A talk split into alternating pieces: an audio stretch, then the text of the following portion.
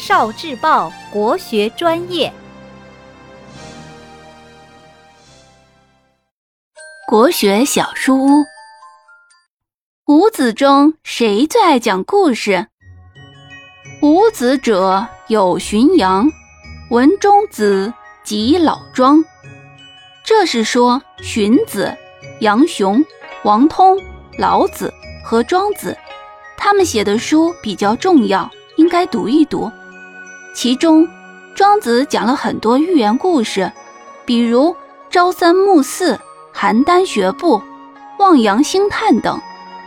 楚国的大王曾经想让庄子来做宰相，他派了两个使者去请庄子。